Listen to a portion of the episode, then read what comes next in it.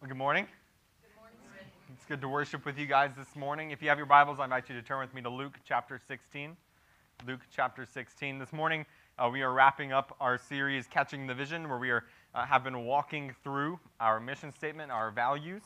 Um, so we started out talking about the fact that we are a family of faith living for eternity today. That is our mission statement. That is our goal. That we are people who aren't just living for today, who aren't just living for this life, but we're people who have eternity in mind as we are living, and we are seeking to have an eternal impact in our world. Uh, and we're doing that as a family of faith. Uh, and then we talked about uh, our values. So we started out talking about uh, us fostering authentic community. We talked about applying the scriptures. We talked about operating through prayer, engaging the lost. And then last week we talked about training up disciples. And this week we'll talk about our last value, which is use our resources. Use our resources. We value a culture of generosity that leverages our possessions, time, and, and spiritual gifts for kingdom advancement. We value a culture of generosity that leverages our possessions, time, and spiritual gifts for kingdom advancement. Uh, I promise that this sermon this morning is not a push for year end giving. Uh, that is not the idea. uh, it just happened to be the last of our values to cover uh, this morning. But we're going to uh, get into Luke chapter 16, where we're going to see this play out this idea of using our resources. Luke chapter 16, beginning in verse 1. He, that's Jesus, Jesus said to his disciples, There was a rich man who had a manager, and charges were brought to him that this man was wasting his possessions. And he called him and said to him, What is this that I hear about you? Turn in the account of your management, for you can no longer be manager. And the manager said to himself, What shall I do? Since my master is taking the management away from me, I'm, I'm not strong enough to dig, and I'm, I'm ashamed to beg. I've decided what to do, so that when I am removed from manager, people may receive me into their houses. So, summoning his master's debtors one by one, he said to the first, How much do you owe my master? And he said, A hundred measures of oil. He said to him, Take your bill, sit down quickly, and write 50. Then he said to another, And how much do you owe? And he said, A hundred measures of wheat. And he said to him, Take your bill and write 80. The master commended the dishonest manager for his shrewdness, for the sons of this world are more shrewd in dealing with their own generation than the sons of light. And I tell you, make friends for yourself by means of unrighteous wealth, so that when it fails, they may receive you into the eternal dwellings. One who is faithful in a very little is also faithful in much.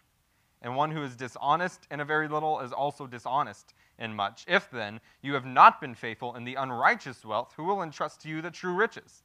And if you have not been faithful in that which is another's, who will give you that which is your own? No servant can serve two masters, for either he will hate the one and love the other, or he will be devoted to the one and despise the other. You cannot serve God and money. Let me pray for us. Heavenly Father, I thank you for your word, that it convicts us, that it, it shapes us and molds us, it exposes the things in our lives that are dishonoring and displeasing to you. Father, I pray this morning as we encounter your word that we would have a heart that longs to apply it. That our, our ears would be ready to listen to what it is that you're saying us, and we would desire to apply your word to our lives, God, so that we as a church can go out and, look like you, that we can function and be the church that you're calling us to be, God. So I pray this morning that you would open up our ears, you would open up our hearts, and you would shape us and mold us to be the people that you've called us to be. Father, we love you and praise you. It's in the precious name of Jesus that we pray. Amen. I don't know if you guys follow uh, sports news a lot, um, but Urban Meyer was fired this week as the head coach of the Jacksonville Jaguars.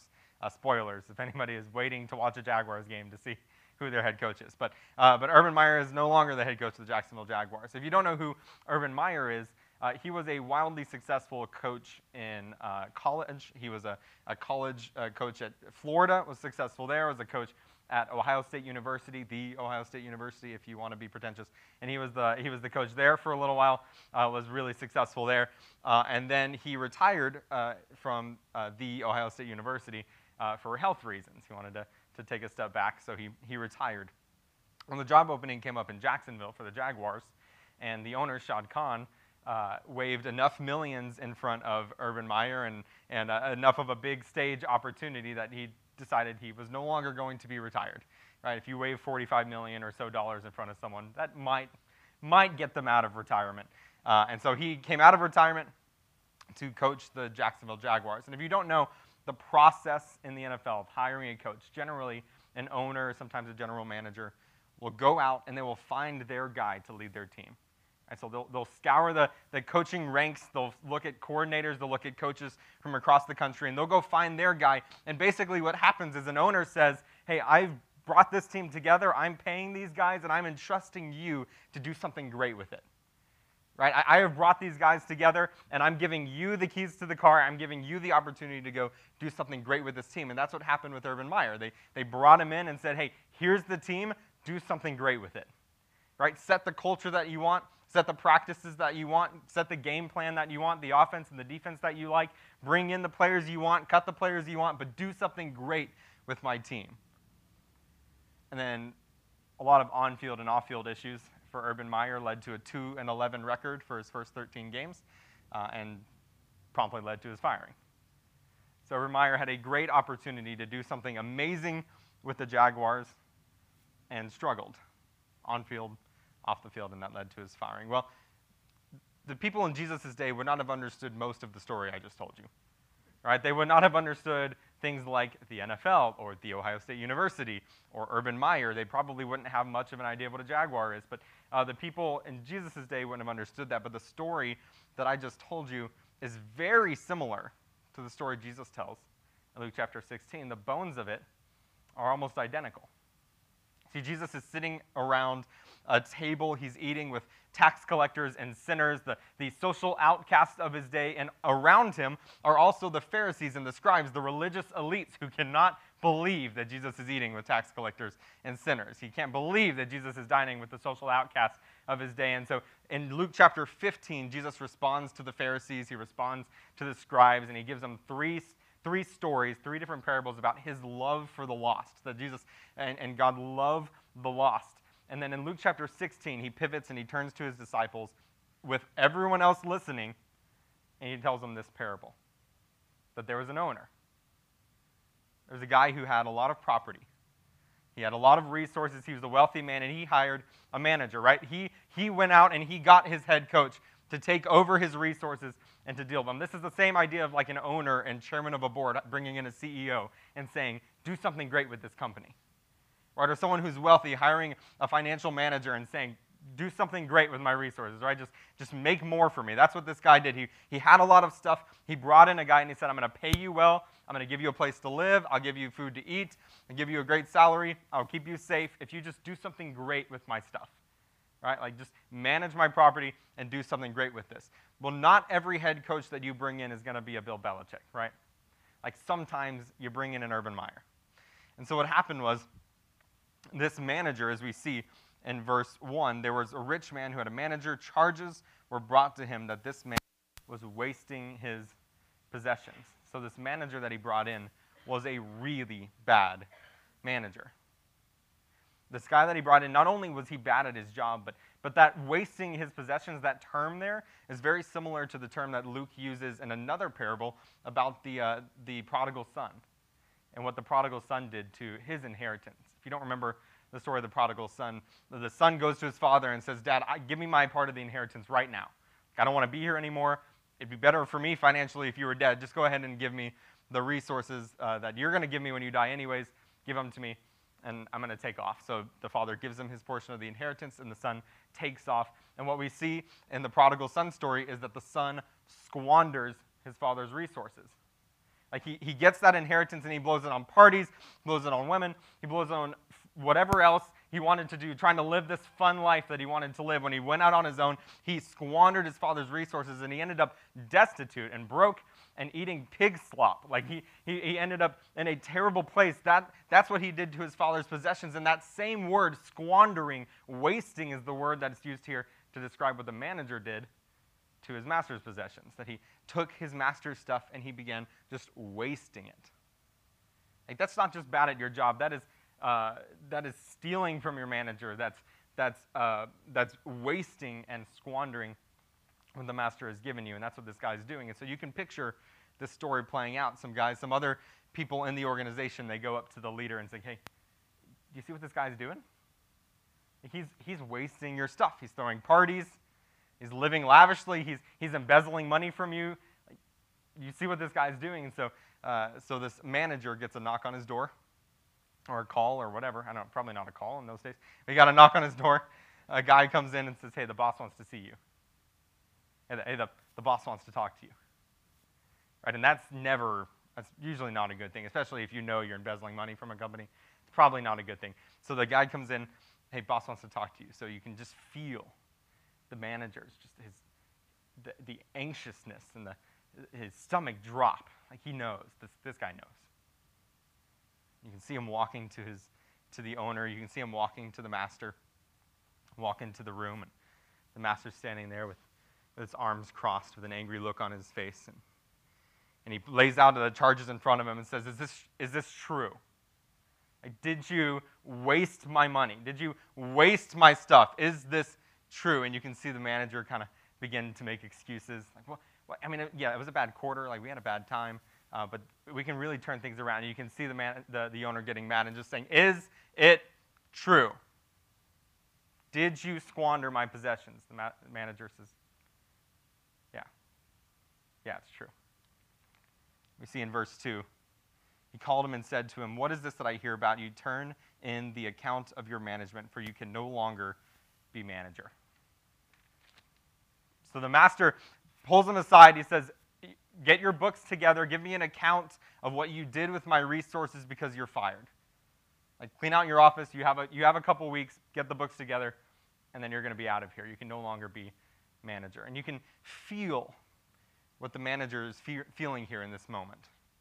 Like we're not supposed to feel sympathy for him, right? Like he's, he deserves it. He, he got what was coming to him. He deserved to get fired. He got fired. But, but you, can, you can sympathize a little bit with what he's feeling in this moment, especially with, with the pandemic and the mass layoffs that came with that. We can feel and sympathize a little bit with what this guy is feeling in this moment. He's sitting there, and he's just lost his job, and he's wondering, how am I going to make it? How, how am I going to survive? And he begins to, to go through the list in his head. No one is ever going to hire him to do a white collar job again. Right? He has been stealing money, embezzling money from this company, squandering his master's resources. Nobody is ever going to hire him to do that again. And so he's begin, he begins to look around and look at his options, and he realizes, I'm, I am, no one's ever going to hire me for white collar again, and I am, I am too weak to dig. That's what he says. I am too weak to do any blue collar work.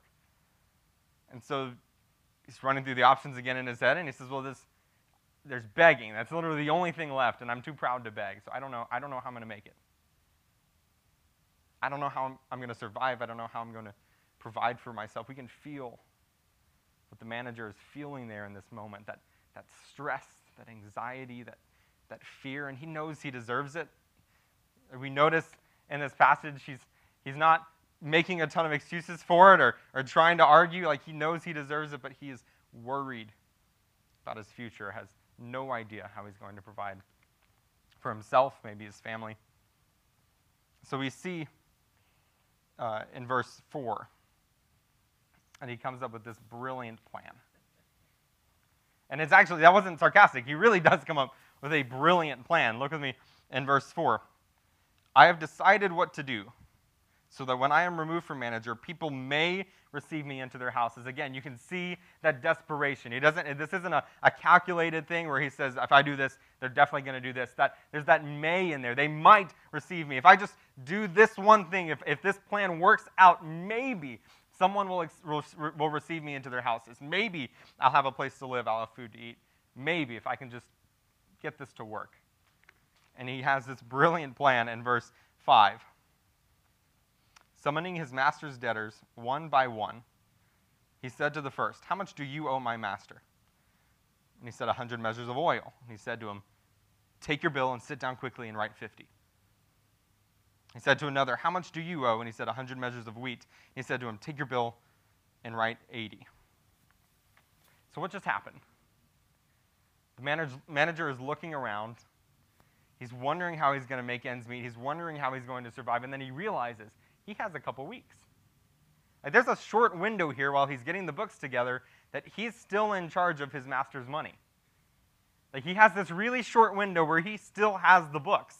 Right? This is why when someone gets fired in a company, sometimes at a high level position, they'll get taken out by cops. Like it's uh, this is what they're worried about. But in this day, uh, apparently they weren't worried about it. So this guy had a, a few weeks there, a short window where he had control of the books, and he realized I can do something with this.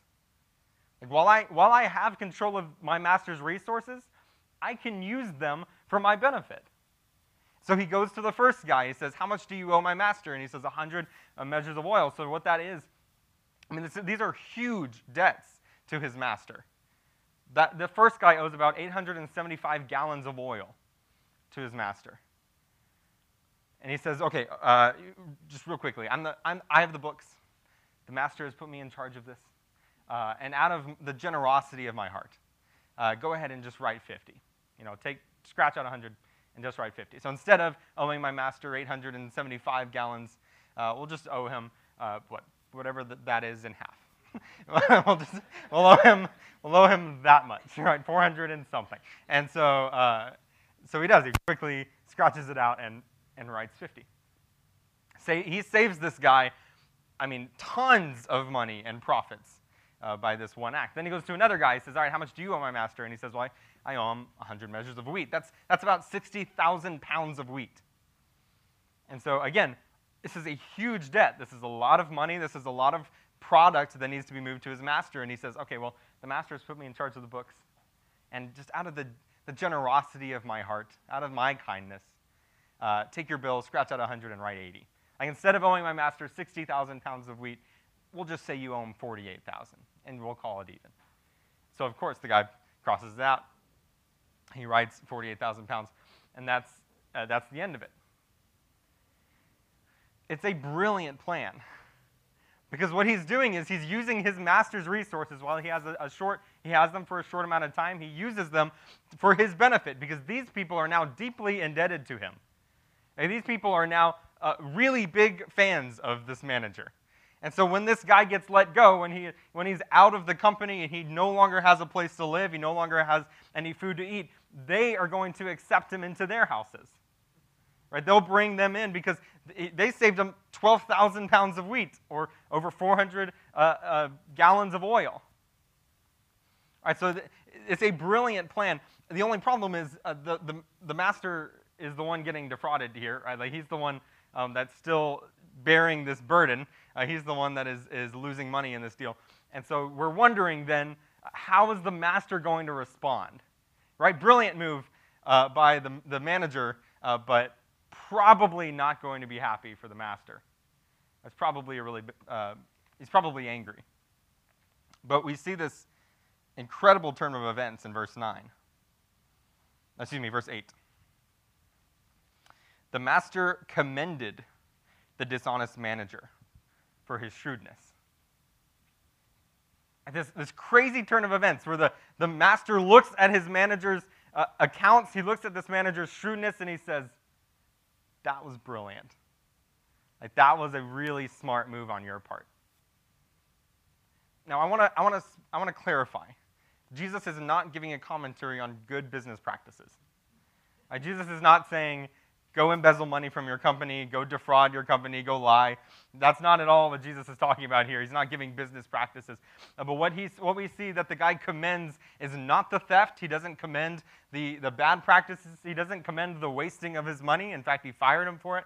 Right? He doesn't commend any of those things. What he commends him for is his shrewdness. He commends him for his wisdom and his prudence and how he handled this moment. Because the manager looked at his his short window of when he had access to his master's resources and he used them for his benefit. He had this very limited moment, this, this tiny short window, and he leveraged things that he didn't own. He leveraged things that, that he didn't control. He leveraged things that, that he never possessed in the first place, and he leveraged them for his benefit. Like, how wise, how shrewd, how prudent was that of his manager? And that's what the master commends. He says, That was brilliant on your part. Uh, it's illegal, but brilliant on your part. And that's what Jesus turns it around on his audience. And he says, uh, the second half of verse 8 The sons of this world are more shrewd in dealing with their own generation than the sons of light. Jesus says, The people of this world know how to use their money to make more money. Uh, the people of this world know how to use their money for their benefit. Like the sons of this world are, are good at it. Right? There's a whole TV channel designed like CNBC, right? Get yours. That's the, the little tagline on CNBC. The Shark Tank and shows like The Profit and other shows like that on CNBC are all about rich people using their money to make more money. Like the people of this world know how to leverage what they have for their own personal benefit. I, I went to business school surrounded by people who are really good at using what they have to make more of it. Right? People in this world, people in this life, are plenty good at taking what they have, what they own today, and using it for their own personal benefit. The sons of this world are shrewd in their dealings with one another. They are wise in leveraging what they have for their own personal benefit. But Jesus says if the people of this world are so wise with their money that they know how to do it for their benefit, then the people of God need to be infinitely wiser with their money. The people of God need to have an infinitely better idea of what to do with their resources. The sons of this earth know how to use their money for their benefit how much more should the people of God know how to use their resources? Jesus goes on in verse 9. I tell you, make friends for yourself by means of unrighteous wealth, so that when it fails, they may receive you into the eternal dwellings. What does it look like to be wise with our money? What does it look like to, to be shrewd and wise and prudential with the things that God has given us. Jesus says it looks like making friends with yourself by means of unrighteous wealth, so that when it fails, they receive you into, into eternal dwellings. What Jesus is saying there is that the things that we have in this world, our, our wealth, our money, our, uh, we can expand the principle beyond just money. It's our time, our, our gifts and abilities. Those things are all temporary. Not one of those things are going to carry with us into eternity. Like when we die, all of our money, all of our time, all of our gifts and abilities, all of those things die with us. And we don't get to carry a single one of those things into eternity. That's why Jesus says that our money, the, the, these resources, these possessions, they are unrighteous wealth. He's not saying that money is inherently bad. He's not saying that money is inherently evil. What he's pointing out is the fact that it's inherently worthless.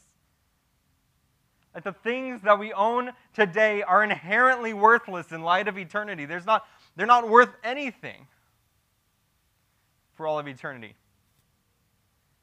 So he's saying if you can take something that is worthless in light of eternity and use it for an eternal impact, that is being shrewd with your money. That is being wise with your possessions. See, just like the manager, we have this short window where we own possessions that aren't ours and won't matter for all of eternity. And while we have this short window open, we have the opportunity to leverage those resources for an eternal impact we have the opportunity to leverage those things for kingdom advancement. We can trade something that is worthless for something that will matter forever. Jesus says, Make friends for yourself by means of unrighteous wealth, so that when it fails, they may receive you into eternal dwellings. So, again, what does it look like to leverage what you have for all of eternity? He says, Make friends for yourself by means of unrighteous wealth. What Luke is is really concerned with here, and what he's concerned with throughout the book of Luke, is he is, he is deeply concerned with the poor and the needy, the, the, those who are struggling. The, the whole of Luke's gospel and into the book of Acts is, is it, Luke's heart is for the people who are struggling and downtrodden. That's what he is. He is showing that the gospel matters for them that God is for those who are, who are hurting and who are broken. And so Jesus is saying here in Luke chapter 16 that while we have our resources today, make friends for ourselves. Go leverage those resources to have an impact on people's lives.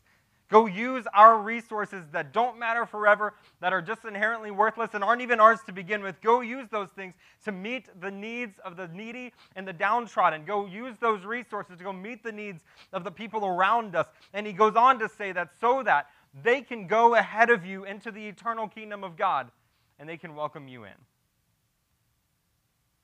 Use our resources to meet the needs of the hurting and the broken, and use our resources to go advance the gospel so that the people that we help, the people that we share with, the people that we use our resources for, they can go on ahead of us to the kingdom of God. And when we die, those people can welcome us in.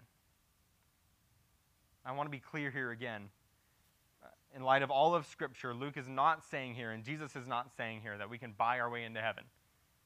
Right? That if we can, if we just use our resources in a good way, if we just help people, uh, if we uh, give to missions, then then we can be welcomed into heaven. That's not what Jesus is saying here at all. What he's saying here is that if you can leverage your resources for an eternal impact, then those people may go on ahead of you to the kingdom of God.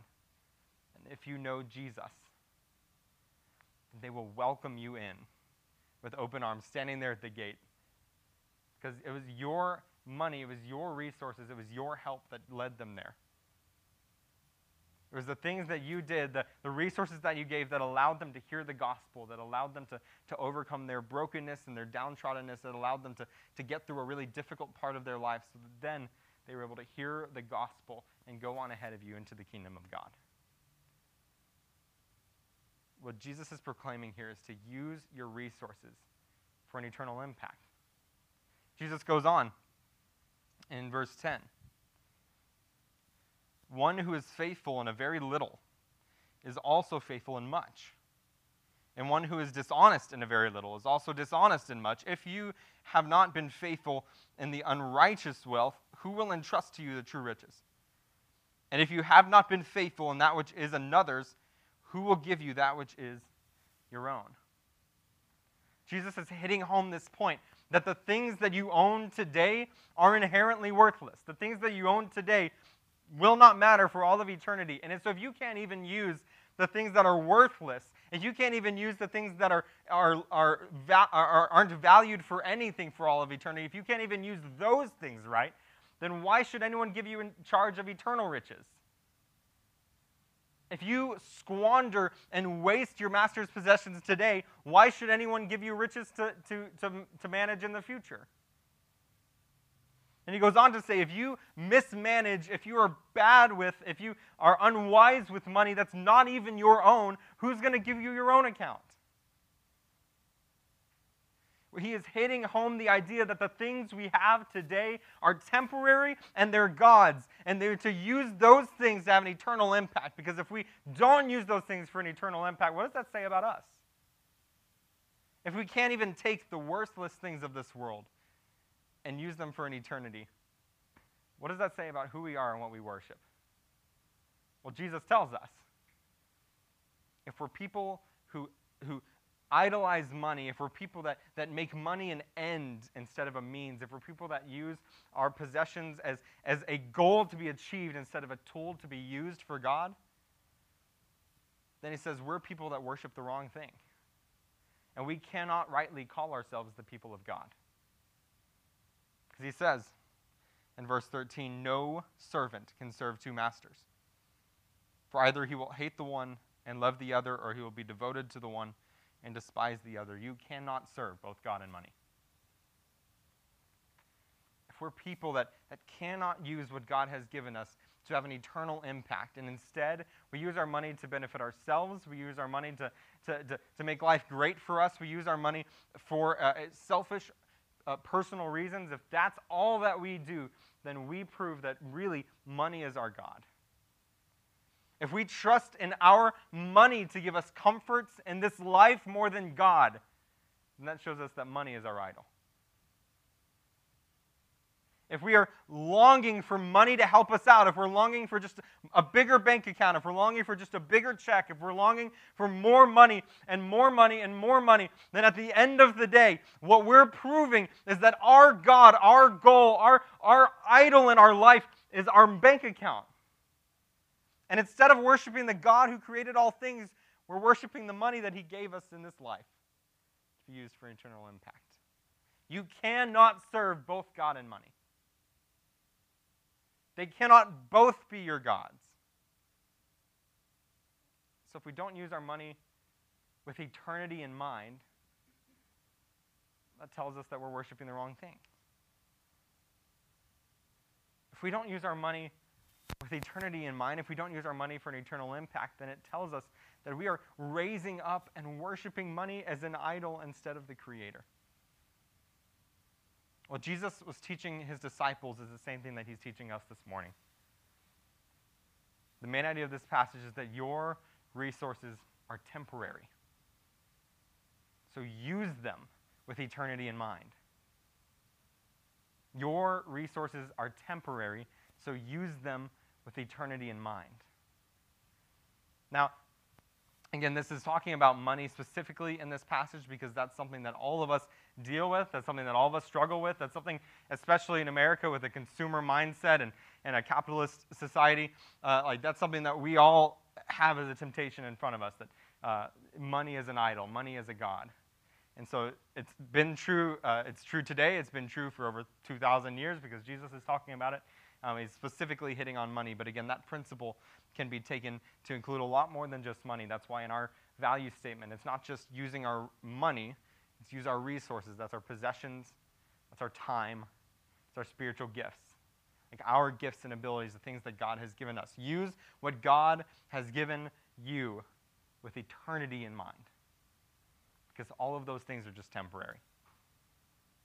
What could that look like for Freedom Fellowship? What could it look like if we are people uh, who live for eternity today? What could it look like if we're people who used our resources and leveraged those things for an eternal impact, for, for kingdom advancement? What would it look like? Well, I think first and foremost, it would look like our city being reached for the gospel. I think it would look like every single one of us going out into our community and seeing the needs of the people around us and then meeting those needs with what God has given us. It looks, it looks like each of us on an individual level leveraging the things that God has given us today and using those things for an eternal kingdom advancement impact. So it looks like seeing people who are struggling to make ends meet. And if God has given you the resources to help them, then meet their needs. It looks like seeing the, the people who have a rough moment in their life. And if you have the opportunity to step in, then step in. So it looks like the community being helped, being reached, and, and more than that, not just being helped and reached, but being reached with the gospel. It looks like all of us going out with the gospel on our tongues and a wallet that matches. right? A gospel that says life is found in Jesus and in nothing else, and a, a wallet that is willing to help because money isn't the end all be all. Money isn't the goal, it's just a tool to be used for eternal impact. It's, it's the gospel on our, on our tongues and a willingness to use the time that God has given us, the hours and the days and the weeks that God has given us to meet needs and to help people see the beauty and the glory of Jesus Christ in the gospel. It's, it's going out with the gospel on our tongues and our gifts and our abilities being used and leveraged to help meet people's needs and to see them enter the kingdom of God. If we are a church that uses our resources, it looks like reaching Roanoke and the surrounding area for the kingdom of God.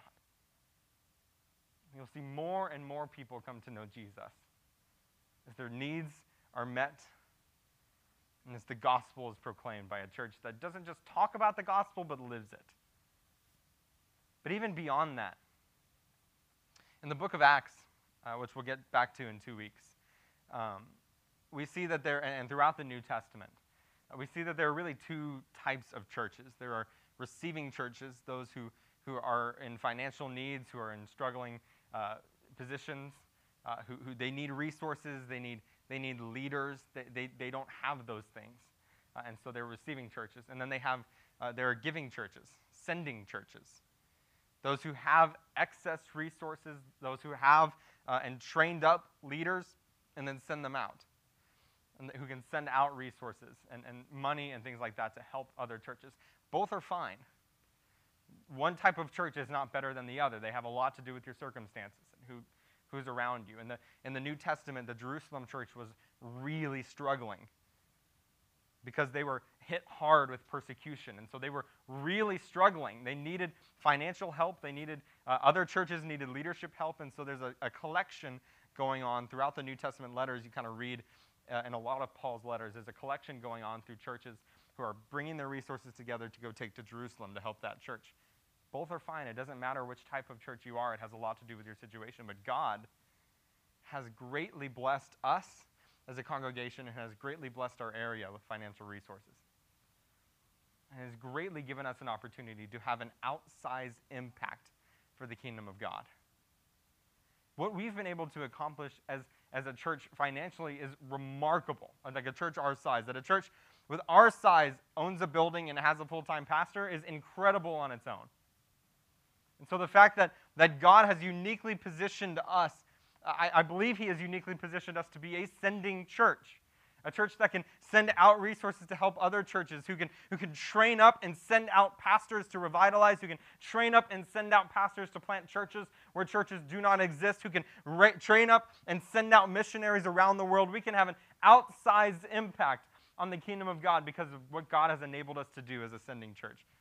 And as we continue to grow, and I'm, I can't wait to see us grow because I know that, that we, as, as we continue to be the church God has called us to do, we will grow. We will see more and more people come to know Jesus. And that is my heart. That is what I would love to see that our church would grow. But if we grew to a mega church size and we had thousands of people meeting every single week, we would still only reach a tiny fraction of our community. And so we have the opportunity to have an outsized impact for the kingdom of God. Instead of just us meeting here every single week and reaching our community, we have the opportunity to send resources around the world to see people come to know Jesus and to see ministry happen around the world. We have the opportunity to raise up and send out pastors to pastor churches across the country so we can see people coming to know Christ. We can see ministry happening, and we had a small part to play in that. We can, we can see missionaries raised up and sent out around the world so that we, we can see the gospel go to places where it doesn't currently exist, and we can have a small part in that. So we have an outsized impact for the kingdom of God as a sending church. What it looks like for us to be a church who uses our resources, I think it would look like us being a church that, that has an impact on the kingdom of God, has an impact on the world, that, that way uh, goes beyond our borders, that extends far beyond these walls, extends far beyond Roanoke, and can go throughout the state, throughout the country, and around the world. And that happens if we are a church that uses our resources, our possessions, our time, and our gifts and abilities for kingdom advancement. Are you somebody who's using your resources for the kingdom of God? Are you somebody that, that sees your money, that sees your time, that sees your gifts and abilities as a tool to be used for kingdom advancement? Or are you somebody that is worshiping money, who's worshiping yourself and your time, who's worshiping yourself and your gifts and abilities? Are you using your resources for kingdom advancement? Are you using your resources for yourself?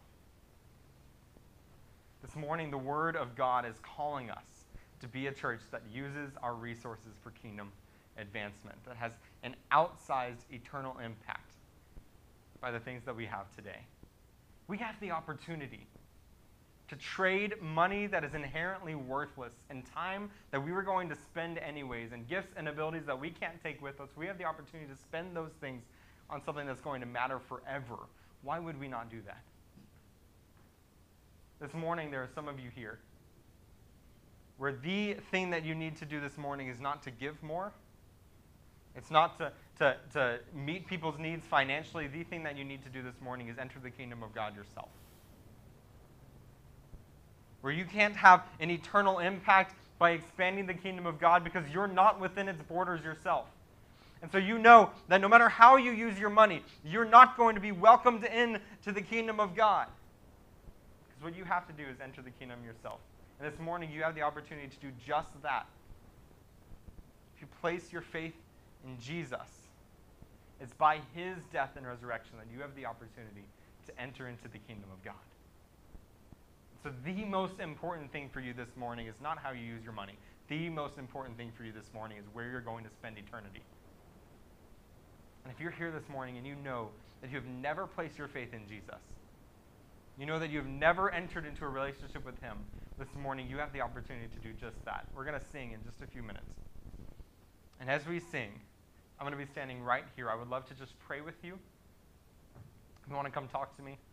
And then after the service, I'd love to talk with you about what it means to follow Jesus, to enter into a relationship with God and to be brought into the kingdom of God the very first time. If that's you, while we sing, I invite you to come talk to me, and I'd love to pray with you.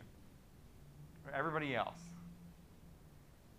what is God calling you to do with your resources? I want to be clear. This is not a sermon that is designed to get you to tithe more. That's not at all what God is calling us for. And that's a great opportunity. If you want to do that, fine. That'd be awesome. But, um, but that's not at all what the Word of God is saying here. It's not make sure you're giving 10%, make sure you're doing this for the church or that. What it's saying is uh, look at what you have and view 100% of it as a tool to be used for the kingdom of God. So, what is God, what is God calling you to do with what God has given you? As we, as we pray, before we sing, I want you to take a moment and just think about and pray God, what are you calling me to do with what you've given me? And then give it all to Him. Give Him your resources, your possessions, your time, and your, your spiritual gifts and abilities. Give it all over to Him and say, God, I want to have an eternal impact. So while we pray, I want every single one of you to pray that prayer to the Lord and ask Him uh, to guide your use of your resources. Let me pray for us. Heavenly Father, you have given us incredible gifts. You've given us some measure of, of finances. You've given us some measure of, of time. You've given us some measure of gifts and abilities. God, you have given us so much. God, help us to realize that those things are gifts. Help us to realize that, that those things are tools. Help us to realize that those things are not gods. Those things are not worshiping. They're not worth worshiping. So, Father, I pray that every single one of us would, would turn those things over to you.